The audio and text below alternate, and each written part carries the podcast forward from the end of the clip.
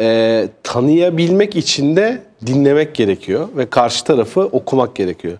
Şimdi bu kadar dediğim gibi yani kolektif ve herkesin aynileştiği bir yerde yalnızlığımızı selfilerle anlatırken bir taraftan biz eşimizle bile yemeğe gittiğimizde, dostumuzla yemeğe gittiğimizde, bayram ziyaretine gittiğimizde eğer muhabbet 5 dakika içinde ilgimizi çekmiyorsa hemen telefona kaçıyoruz.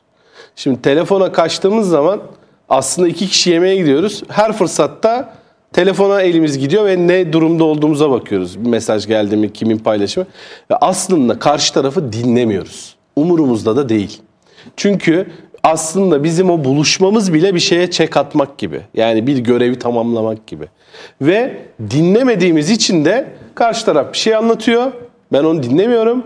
Benim zaten anlatacaklarım var. Umurumda değil onun söyledikleri. Ondan sonra da ben anlatmaya başlıyorum. Şimdi bu gerçek ortamda olan şey. Yani sanal ortamdan bahsetmiyorum bile.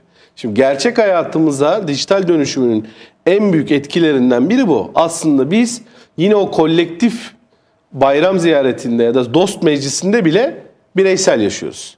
Çünkü tahammülümüz ya da dinlemeye bir mecalimiz yok. Şimdi ben sanal ortamda zaten dinlemiyorum. Dinlemediğim zaman karşı tarafı tanıyamıyorum.